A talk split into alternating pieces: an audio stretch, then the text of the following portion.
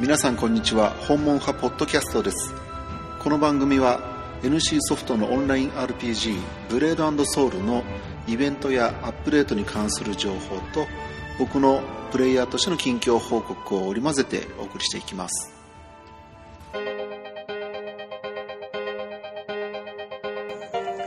2016年10月7日金曜日、第13回目の本門派ポッドキャストです。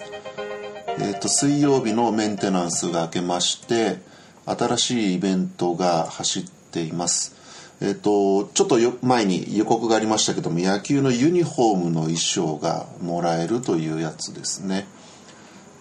大砂漠エリアの、野外ボスのサソリですけども、これを9日間デイリークエスト完了させれば衣装がもらえると。6日目達成で帽子、9日目達成でユニフォーム、あと他の日も毎日何かしら報酬が用意されています。でやっぱり9回ちゃんとできたかどうかカウントしておかないといけないので、一つのアイディアとしてはこれはデイリーの報酬の箱ですかね。大砂漠のデイリークエスト、他にデイチャレとかでやってるキャラだと見分けがつかないですけども、報酬は多分アカウント向けに来るので後で好きなキャラで受け取れるはずですから、このサソリのイベントをやるキャラクターを決めて、でデイリークエスト完了した時の赤い箱ですね、大砂漠なのでその箱を開けずにずっとカウント代わりに保管しておくといいと思います。そういうアイディアがあるよっていうようなツイッターの方でも何人かおっしゃってましたので、これは多分一番便利ですね。僕は初日はちょっと箱を開けちゃったので、2日目以降は箱を残して、箱が8個溜まってれば OK でしょうというふうにしたいと思います。これは多分種族でデザインもそんなに変わらないと思うんですね。男性と女性で若干違いますけども、赤、黒、白で集合写真とか撮るときとっても見栄えがすると思うので、そんなに難しいクエストが対象でもないですし、ぜひちょっとこの機会に撮っておきたいなというふうに思います。皆さんもぜひ撮ってみたらいかがでしょうか。あと今週発表になったのは新しい衣装の販売ですね。海軍衣装、結構かっこいいですね。買った人のスクリーンショットとかもたくさん見せてもらってますけども、いろんなキャラで似合ってると思います。作り込みも結構細かいところまでできてますね。お値段1600回もというとってもプレミアム価格なので、ここが悩みどころかもしれませんが、お財布余裕のある方はよろしいんじゃないかなと思います。あと同時にですね、お知らせに上がってますけども、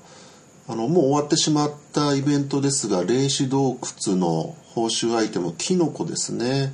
無形石とかに交換できて、とっても盛り上がったんですが、当初のイベントページの告知では今週の水曜日のこのメンテナンスでもう交換ができなくなるっていう案内だったんですけども、これがですね2週間延長しますよっていうことなんですね。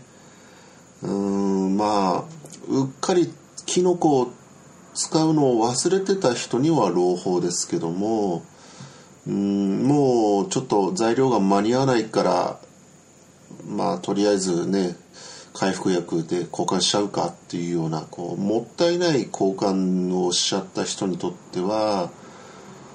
ちょっと納得いかない対応じゃないかなと思いますね。事前のご案内が不足しており大変申し訳ございませんでしたと書いてありますけども、やっぱり武器の成長に関わるところなので、締め切りを気にしてもう間に合わないと、無形石にしても間に合わないと思って他のものに泣く泣く交換してしまいましたというような事情を添えてですね、問い合わせフォームから、復旧申請みたいな感じで、ちょっと問い合わせをしてみたら対応してくれるかもしれないですね。やっぱりもやもやするよりはダメ元で問い合わせをした方がいいと思います。ちょっとこれは残念なお知らせですね。あとイベントとしてはログインキャンペーンはまだ続いています。今2週目に入っているところですけども、これはやはり次のメンテまで、といいますか火曜日の日付が変わるまでですね、F10 で無料で箱が日替わりで、銀色の箱と赤い箱ですけども、これが無料で買えるようになってます。で買えた日数に応じてまたボーナスがあると。ボーナスもそんな大したものじゃないですけども、天井桃とか1個入ってたりしますし、もらえるものはもらっておきましょうというとこですね。それとヒブもですね、この前国内のチャンピオンシップトーナメントですか、行われましたけども、これを応援するというのに絡めてのイベントはまだ走ってます。アリス一生がもらえるやつ、イベント3も今週が最終週ですね。それと応援の中華がもらえるもう一個の応援祭、これは、火曜日土曜日が個人秘部、木曜日曜日が舞踏乱舞で、応援の中華がデイリークエストにプラスしてもらえると。この応援の中華で何がもらえるかは今後ワールドチャンピオンシップで日本の選手が勝ち進んでいくに従ってどんどん良くなるっていうことなので、現状はデイリー対象の曜日で消化をして応援の中華を貯めておこうという期間になります。天井盆地で桃を集めるイベントも引き続き行われてます。あと12日間ですね、10月19の水曜日までですけども、だいたい35分間隔で10分間のフィーバータイムが来るのかなというふうに思ってます。なので、アナウンスが30分、フィーバータイムが終わったら30分タイマーをセットしてですね、少し前ぐらいにまた天井盆地のスタート地点で待機をすると、3カ所のどこかにボ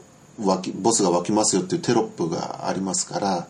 テロップが出たら3分ぐらいでもうボスが湧くんですね。なのでテロップを見ないとどこへ飛んでったらいいかがわからないので、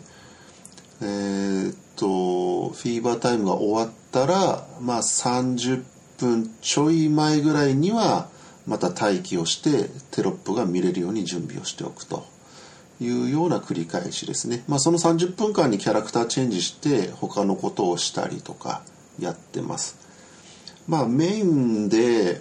一応武器目当てのものはもらえて、後マナのはもらうのにまた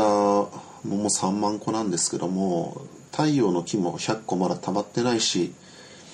急いでやらなくてもいいかなと思ってるので、今は白い衣装を欲しい総武士のキャラクターで、メインの召喚でももらったので2キャラ目の衣装をもらうために今頑張ってます。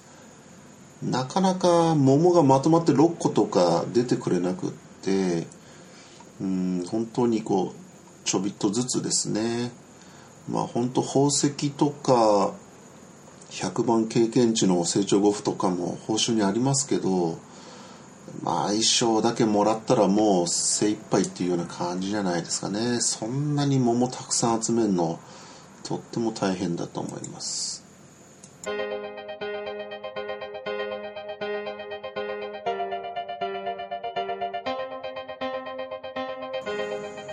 前回の配信の後ですね、ブログの方には記事を2つ書いてます。天井盆地イベントでメインの召喚師が白い衣装をゲットしましたということと、あとサブの林健がですね、先月サメ港で赤い衣装ですね、東方基準の服、ドロップ報告がツイッターで急に増えだして、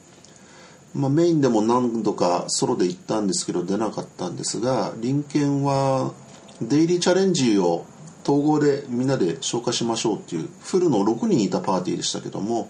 それでもちゃんとドロップしてくれまして、競売になりましたけども、みんなサブだったんですかね、あんまりお金持ってなかったみたいで、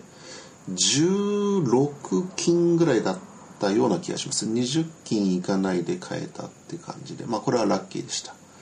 とっても似合ってますね。あとはまあ眼帯とか猫衣装とか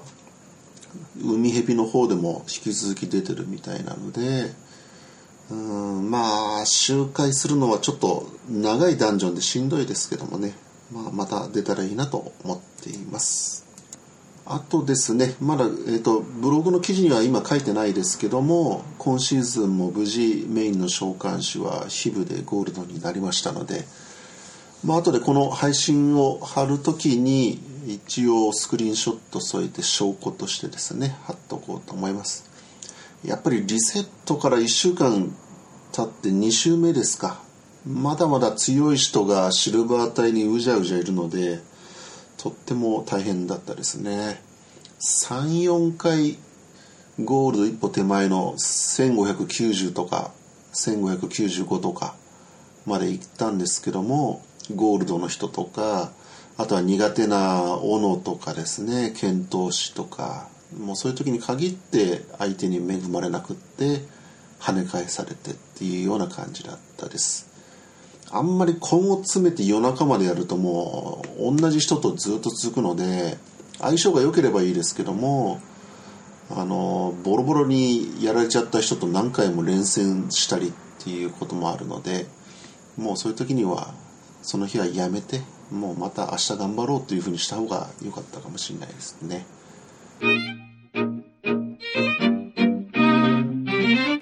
今回の放送は以上になります。最後まで聞いていただきましてありがとうございました。